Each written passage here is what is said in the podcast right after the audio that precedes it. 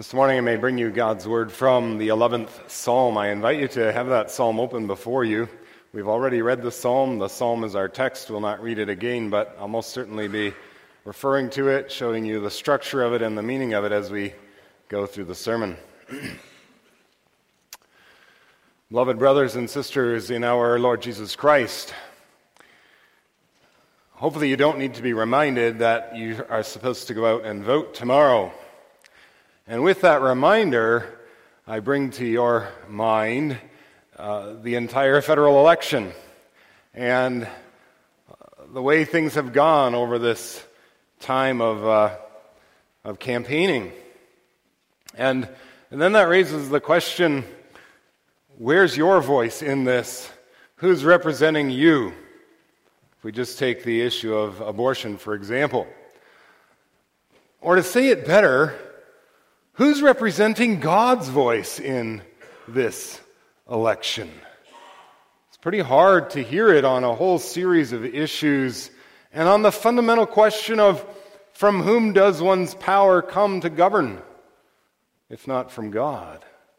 Who actually acknowledges that still today? Well, thankfully, there are Christians who are campaigning and Christians who are in government, and they do acknowledge this. But on the whole, we wish it was much more acknowledged.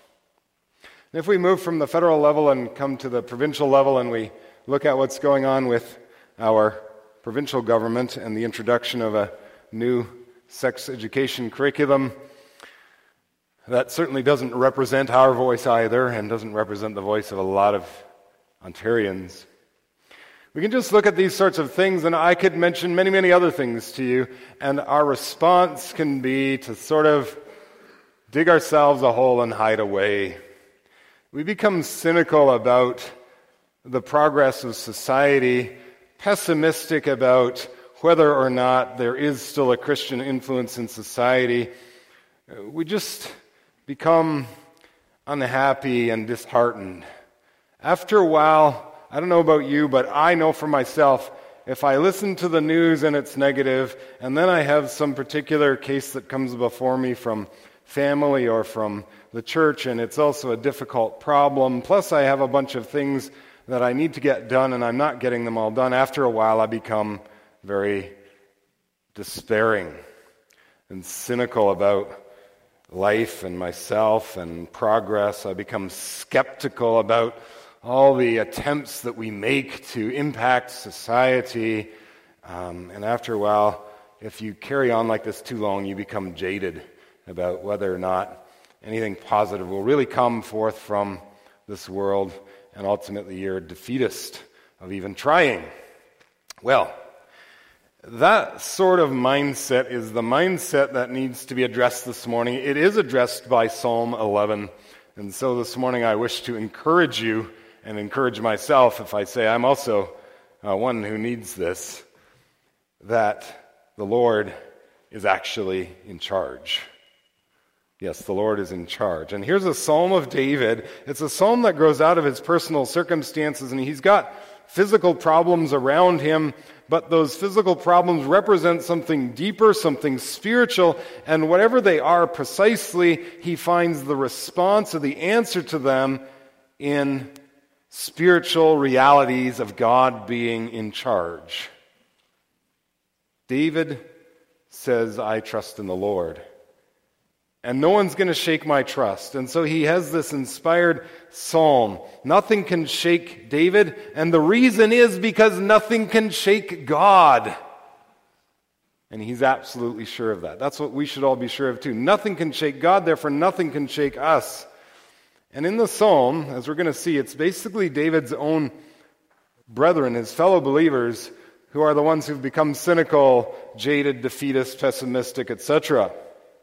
And the psalm might not read this way to you at first, but it's actually a rebuke of this kind of cynicism. So let's find our confidence in the Lord who is in charge.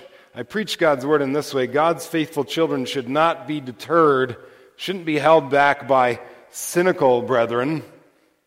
We've got to turn the influence the other way. Instead of the cynics holding us back, it should be those who take this psalm uh, put it in their hearts, encouraging the cynics and saying, Come on, the Lord's in charge. So God's faithful children should not be deterred by cynical brethren. We'll first see the problem highlighted by the cynical and then the solution highlighted by the faithful. So now, if you take your Bible and you look at Psalm 11, you'll, it, it divides basically into two parts the verses 1 to 3, and then in my copy here, there's a nice little gap between verse 3 and 4, and then 4 through 7. This one has a gap between verse 6 and 7 as well, just indicating that verse 7 is kind of wrapping things up.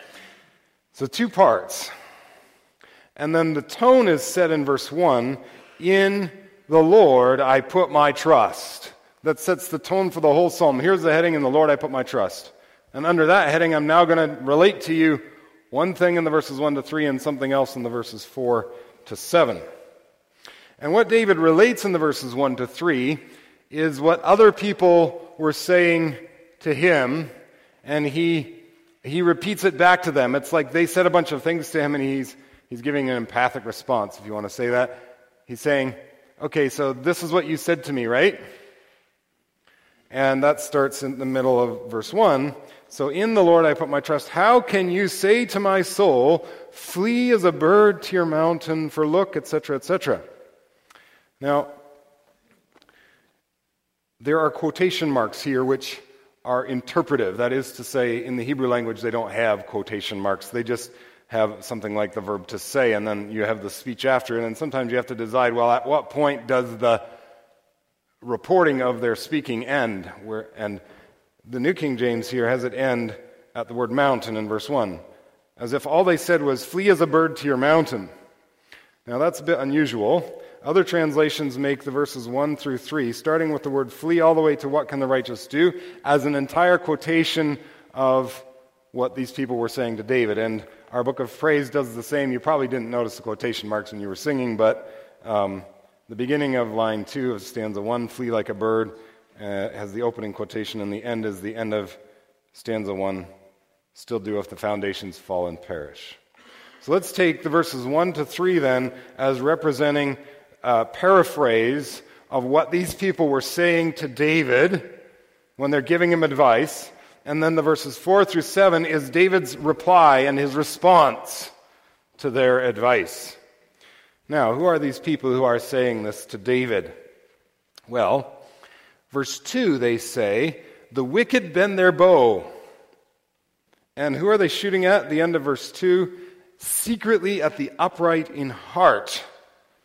And if the foundations are destroyed, what can the righteous do? So they use words like righteous and wicked and upright and foundations, even upright in heart. So these are fellow believers. They care about whether you are righteous or wicked. Even they recognize you must be upright in heart. These are David's brothers and sisters at some level. They share his concern, it seems, that the foundations are being destroyed, and they expect that he'll resonate with their concern. So they're not speaking sarcastically but with genuine concern. They're his brethren. Now, what are they saying? They say, Flee as a bird. Just run away really fast to your mountain hideout or, or fly there. Go and make an escape where no one can find you, and then they give reasons. Verse 2. So, verse 1 is flee like a bird. Verse 2, here's the reasons why. For look, here, number one, the wicked bend their bow. Uh, number two, they make ready their arrow on the string. That if you're uh, into archery, that means they've nocked their arrows. They're on the string and they've, they've got the bow pulled back and they're ready to release. And not only that, but they're in the shadows. Um, they, well, at least they want to shoot secretly, it says here. Literally, it speaks of them being in the shadows where you can't see them. And the result, not only that, who are they aiming at? They're, they're not aiming randomly. And they're not aiming at bales of hay, they're aiming at the upright in heart. And so the conclusion if the foundations are destroyed, what can the righteous do? The foundations are being destroyed. And so these wicked, the wicked are a menace. And the brethren then, th- these are like David's scouts. They've gone around, they've checked out the battlefield, they were quietly moving from tree to tree uh, in the shadows themselves so as not to be detected, and they saw bang, one over there, another one over there, another one over there. Look at them. They're all just right there in the shadows waiting to shoot at the upright in heart when they come up. And so they're saying to David, You can't overcome them. These, these guys are archers.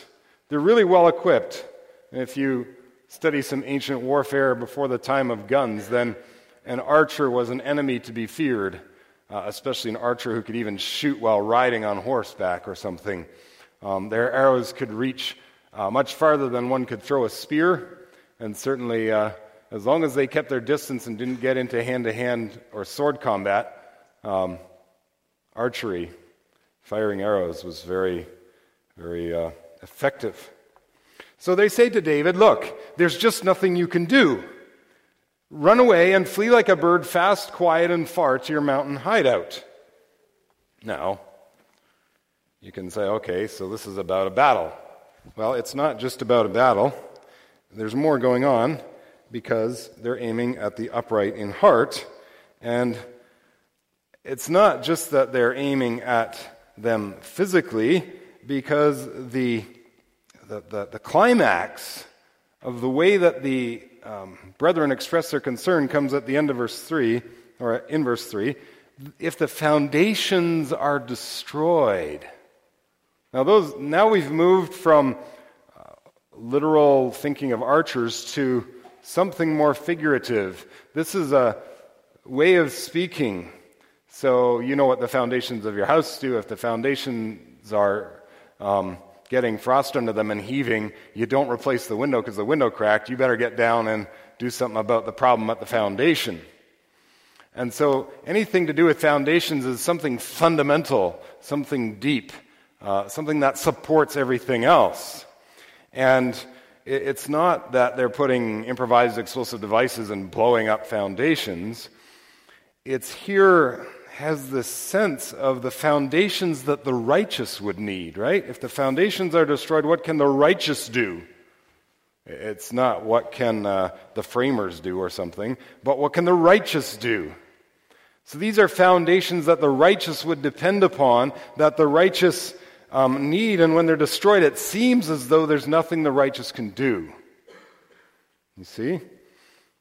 So that would have to then mean that these have to do with moral foundations what's right, what's wrong, what's good, what's evil.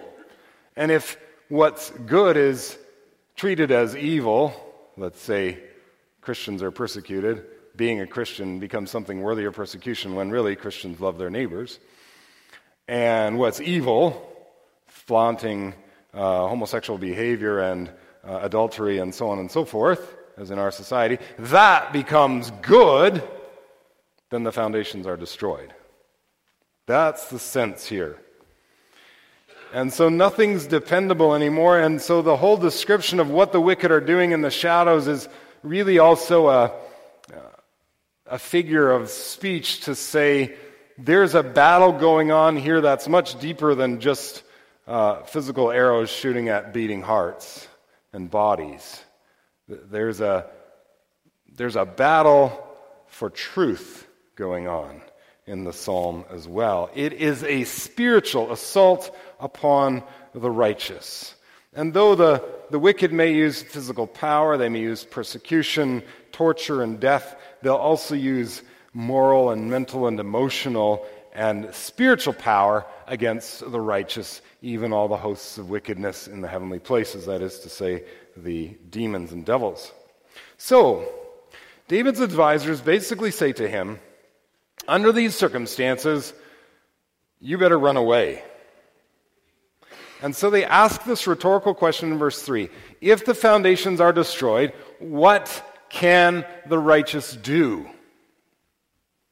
What can you do? What hope is there? Who can help? And how can anyone fix this? It's beyond repair. There's nothing you can do, and so the rhetorical question requires the answer no, or it expects the answer no. What can the righteous do? Nothing. Nothing at all. They're helpless. In spite of all their righteousness, there's nothing they can do. They should just flee away and let society destroy itself. And so this is the, this is the advice of the pessimists. It's the advice of the skeptics and the naysayers, the cynical brethren. They believe the worst, and they no longer see how it's possible for good to overcome evil, for love to overcome hate, for righteousness to have its way instead of wickedness. So they care, they care, they care about righteousness, they care about what's good, but they think with the foundations destroyed, the righteous are helpless. So when we say that they're cynical, brethren, we don't mean cynical in the strongest sense that they despise or have contempt for what the righteous can do, but that they strongly doubt that the righteous have any way of dealing with the situation except to flee away. This is, this is how the, the naysayers and the cynics speak. And with that kind of advice, I mean, sometimes don't we feel like that's the kind of advice we have to give each other? Um, that's the kind of advice we might even read about, and it's the kind of advice that resonates with our hearts that say, let's just go off and do our own thing and let society go to hell in a handbag. You can look around and, and look at any particular um, thing, uh, issue, abortion, euthanasia. Try to make a, abortion an, an issue in the campaign. Or euthanasia that needs a law made, and nobody seems to be jumping at uh, replacing the law that the Supreme Court struck down. And we end up with laws that are soft on crime in many ways. People saying, well, we should, we should regulate uh, it, substances currently illegal, and so on. And, well, I could mention certain statistics to you that would be positive to you, and you would say, oh, that's good. In Texas, they're making progress against abortion. But is that really what you need in order to be encouraged? Do you need to see progress in order to be encouraged that God is still in charge? That's one of the questions here. And if you only look around at society, you might be quite discouraged. You could even be discouraged in the church.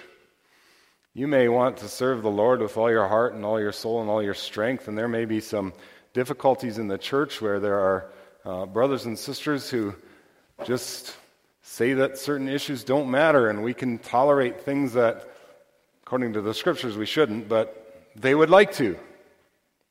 And you may grow discouraged. You may grow discouraged with the fact that the church is still a mix of the wheat and the tares, and there will be hypocrites among the church. There will be those who, well, on an outward appearance, there's nothing that you can say that they're really bad, but you've never noticed that they're really alive either. And what does the Lord say to the righteous then? Uh, abandon the church and start your own? Start your own home church? Start your own little group of the people who are really righteous? No, that's not what the Lord says in His Word. He wants the word to be preached. He wants our faith to be forged in the midst of the church that also includes people who are holding back. And with the structure of pastors, elders, and deacons, and the wheat and the tares will grow together until the judgment day. In this case, remember that parable has the tares looking just like the wheat. It's not about those who are openly disobedient. Now, some of you may even have the situation that you're in a family where a good deal of your family members, in fact, the vast majority of them, are not believers in Jesus Christ. And so you end up being the white sheep in a black sheep family.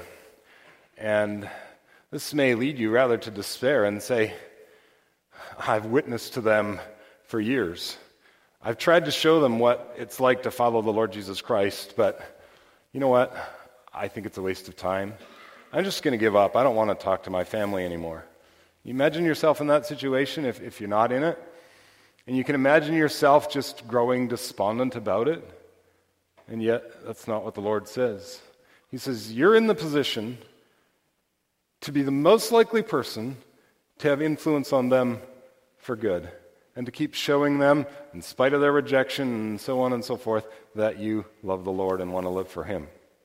Now, there might be situations where um, if family life is disrupted and it's bad for the children and so on, you have to uh, part ways. And yet, you keep communication yourself as an adult, to be a salt and a light. Well, we know those sorts of things from the rest of Scripture. The church is here in the world and is supposed to be. Uh, you and your family have opportunities to witness, or in your close friends, or whatever it is. And we shouldn't give up. But sometimes when you look at it, it seems that way. And David now has to deal with this kind of sentiment that comes to him in the verses 1b through 3. And David, I would say, is struck by that word foundations. And in his response, he gets right down to the foundations to support all that has just been said about sticking with God's plan for you, wherever God has put you. What can the righteous do? That's the question. What can they do? And the assumed answer is nothing. They just can't do anything. But David's answer says, no, no, not nothing. They can do many things. They can call upon and rely upon the God who always keeps the foundations intact. And he says, What's more, I'm going to tell you something. The foundations aren't being destroyed, they're actually intact. And in Christ, in God, they're secure. And he will uphold those who rely upon his foundations. And the foundations ultimately cannot be destroyed because God cannot be destroyed. That's what we want to see in the second place, which is the solution relied upon by the faithful. And so now I want to recall your mind back to verse 1. I said that verse 1 sets the tone. In the Lord, in Yahweh, I put my trust. That's rock bottom. Whatever else is going to follow, David says, My trust is in the Lord. And then the advisors are quoted by David for our benefit so we can all realize what sort of things were being said to him. And he wants to tell us you know what? They didn't have the kind of influence they thought they did, and the entire psalm is actually a rebuke of this position. In Yahweh I take my refuge, or I put my trust. How can you say to my soul all these things about fleeing away? How can you say such things to those who trust in the Lord? How can you go on telling them that the foundations are being destroyed? How can you recommend that they would flee quickly, quietly, and far away? Don't say such things, for the foundations are not being destroyed. David's message in the verses 4 to 7 is that the foundations are still in place, and they will always be in place. They can never be destroyed. If you have your Bible there, verse 4 The Lord, Yahweh, the covenant God, is in his holy temple. Yahweh's throne is in heaven. His eyes behold, his eyelids test the sons of men. Yahweh tests the righteous, but the wicked and the one who loves violence his soul hates. Upon the wicked he will rain coals, fire and brimstone, and a burning wind shall be the portion of their cup. For Yahweh is righteous. He loves righteousness. His countenance beholds the upright. So let's just see what those verses are saying. Yahweh is in his heavenly, holy place, his temple up there, untouched by sin. He's not shaken or moved or changed by all the wicked things wicked people do. He's always righteous, he's always good. And he's on his throne, verse 4, the second part. That means he's in charge, he's ruling. Nobody can unseat him from his throne. Nobody can tear him from it. Nobody can overcome him. He's on his throne. He's not weakened in any way. He's directing everything. And as one on his throne, he's also the judge. You see the next part of verse 4 his eyes, behold, they look around, and his eyelids test the sons of men meaning he scrutinizes all people, the sons of Adam and the daughters of Eve, and he examines, he studies, he, he probes and tests their hearts. His eyes see right into them. And his pupils focus in on their souls to see whether or not their souls are seeking to imitate him. He loves the righteous. Do they? He hates the wicked. Do they? Hate wickedness. Look at verse um, 5. Then Yahweh tests the righteous, but the wicked and the one who loves violence, his soul hates.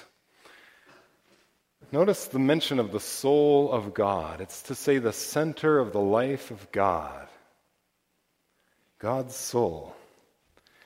And David is saying that the very soul of God determines the foundations of the world in every way, but particularly here morally and spiritually speaking. What God's soul loves shall be eternally loved. What God's soul hates shall be eternally hated and cursed. And then notice how these parallel statements are in contrast between what the Lord does towards the righteous and towards the wicked. God's soul hates the wicked, but he tests, he examines the righteous. And the idea of examines is not that he's, he's just watching you, just watching you, looking for you to slip up, and then he'll, ha, gotcha. No, it's the testing of the righteous that is meant to improve them and teach them their weaknesses so that they turn to the Lord for improvement. God examines with the goal of making the righteous better, not to condemn them. And now there's an observation we can make about the very role of this psalm and of these advisors in David's life. You could understand, and you should understand, these advisors as the kind of people that the Lord is using to test David's heart, to examine David's commitments, to inspect whether his soul imitates the soul of God or not. Through the cynical advice of some brethren, the Lord is examining David's heart to see whether he will join them or not, and thereby to create an opportunity where the Lord will make David more steadfast in faith and move him instead to help his cynical brethren back to the truth of God. So, brothers and sisters, are the foundations actually being destroyed? Or is this just the cynical point of view of some brethren? Well, there is an eternal foundation of right and wrong, of measuring what is good and what is evil in this world. And it's even built into the world, and it reflects the very heart of God, the very nature of God, the soul of God. And you can rely on this foundation with 100% certainty that God is upholding it and will uphold it forever. Right is always right, and wrong is always wrong, even if with our limited minds we don't always know how to figure it out in, in particular situations. But right is always right because God's law stands forever. And it belongs to the very creation of the universe that God decided that things should be a certain way. Good is always good, and evil is always evil. It's whatever stands against God. And that's because the laws God made fit with the stuff He made, the creation. Following the right laws leads to the flourishing and blessing of His creation. Following the wrong way leads to distrust and unhappiness and difficulty and sorrow and disease and so on. So doing right brings about good. And the good supports, sustains, and improves life, but evil always brings destruction. And that's why it is evil, for it destroys the good things that God has made. It hurts life and destroys it. And God, God will always uphold that structure. He will always uphold it that good or that right leads to good and the foundations cannot be destroyed. The eternal existence of heaven and hell will always demonstrate that these foundations are rooted in God Himself. David is even certain of the existence of hell. He may not have a full revelation of it, but look what he says. Verse 6 Upon the wicked, God will rain coals, fire, and brimstone, and a burning wind shall be the portion of their cup. This is drawing on what happened to Sodom and Gomorrah.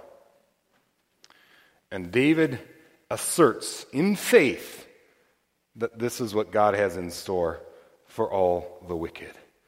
He knows, David knows, that in this life the, the wicked are often fat and sleek, as they would be described in, uh, in Hebrew idiom as we read in Psalm 73, meaning they're doing really well.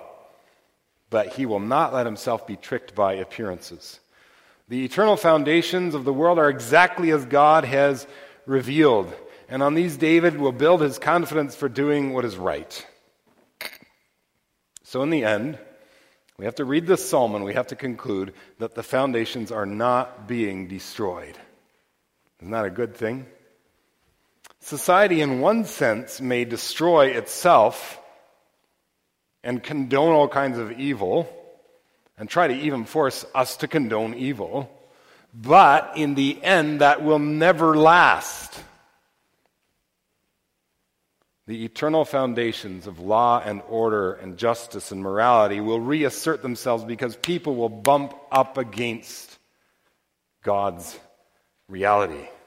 So when people pervert the truth, don't grow cynical that there's nothing the righteous can do, whether in society, in the church, or in your family.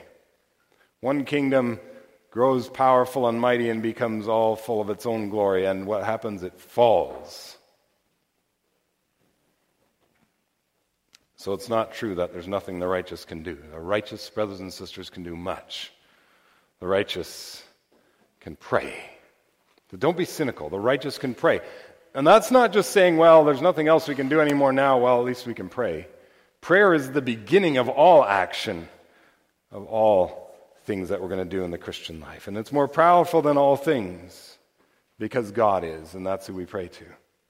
And number two, the righteous can trust in the Lord and be absolutely confident of his blessing, even if they don't see it for the few years of this life. You just hold on to the Word of God as true. And the righteous, in the third place, can do what is right without ever fleeing from their moral obligation and their spiritual calling to represent the Lord. Just keep doing what is right. And if it lands you up in jail, do what is right. The Lord will uphold it in the end, even if it takes your life now.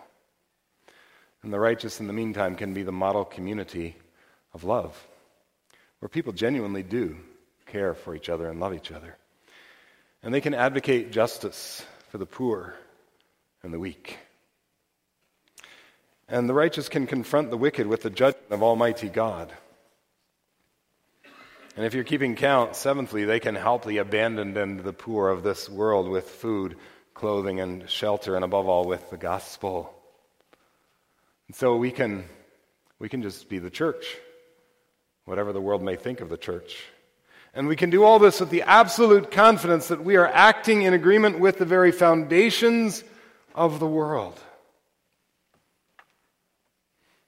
If we, as the people of God, know the Lord Jesus Christ, then we should never have to ask that rhetorical question oh, but when the foundations are being destroyed, what can the righteous do? We should never need to ask it because if ever there was any doubt about whether those foundations were or were not intact, if ever people thought the foundations of this world were out of order, it was in the trial and the crucifixion of Jesus Christ. He submitted to the worst injustice that was ever enacted, and the devil thought that he was destroying the very foundations by putting the Son of God to death. God had made himself vulnerable, taking the form of a lowly man, and Satan, as a great giant, had stomped on him and put him out. And Satan thought, now my lot will no longer be fiery coals and, and burning brimstone and burning wind and so on. I got free because I destroyed the author of life. What could that righteous man do? Well, in doing that very thing, Satan sealed his own fate and his own doom. What did the righteous Christ do? He submitted to this mockery of justice without protest, was quiet. He let the wicked one have his way. And that's because Jesus Christ knew in his heart that the very soul of God upholds the foundations of the world. And Satan was putting to death a holy, righteous, just, innocent, perfect, selfless, loving man to death. And when, and when you do that and the foundations of the world remain intact, when they're rooted in the very soul of God, what happens? What happens? The Lord Jesus Christ must rise from the dead. He must be justified. He must be vindicated. He cannot be left in death. And so the Lord Jesus Christ confirmed and secured a legal foundation for, for the whole foundation of the world and set it in place for a new creation where all these things about the soul of God loving what is just and right and good will be eternally acknowledged and will just flow out from us and from God all the time. Death could not hold Christ. Evil could not finally overcome him. And you will see that forever and ever in a million and a billion years in a new creation. So, why are you worried about the few years here? You see? Jesus Christ rose. He lives. He rules. And the foundations are still in place. In fact, they're more firmly in place. And that's why you should be confident. That's why you should be confident. Jesus Christ is your solution, and the resurrection is the reassertion of right and wrong, of good and evil, right side up reality. Your refuge, your strength, your protection, your assurance of reward is in Jesus Christ. And with faith in Him on His heavenly throne, you can do all things. You don't even have to be afraid of getting into politics or whatever you want to do. You can do all things in Christ who gives you strength. And this is the victory that has overcome the world, even our faith. 1 John 5, verse 4. So, brothers and sisters, these are in your mind, as it were, as foundations, fundamental to life, unshakable, rooted in God's own heart. And if they're then living in your soul, then you're not going to be deterred from serving the Lord. We are not of those who shrink back and are destroyed, but of those who believe and are saved. Amen.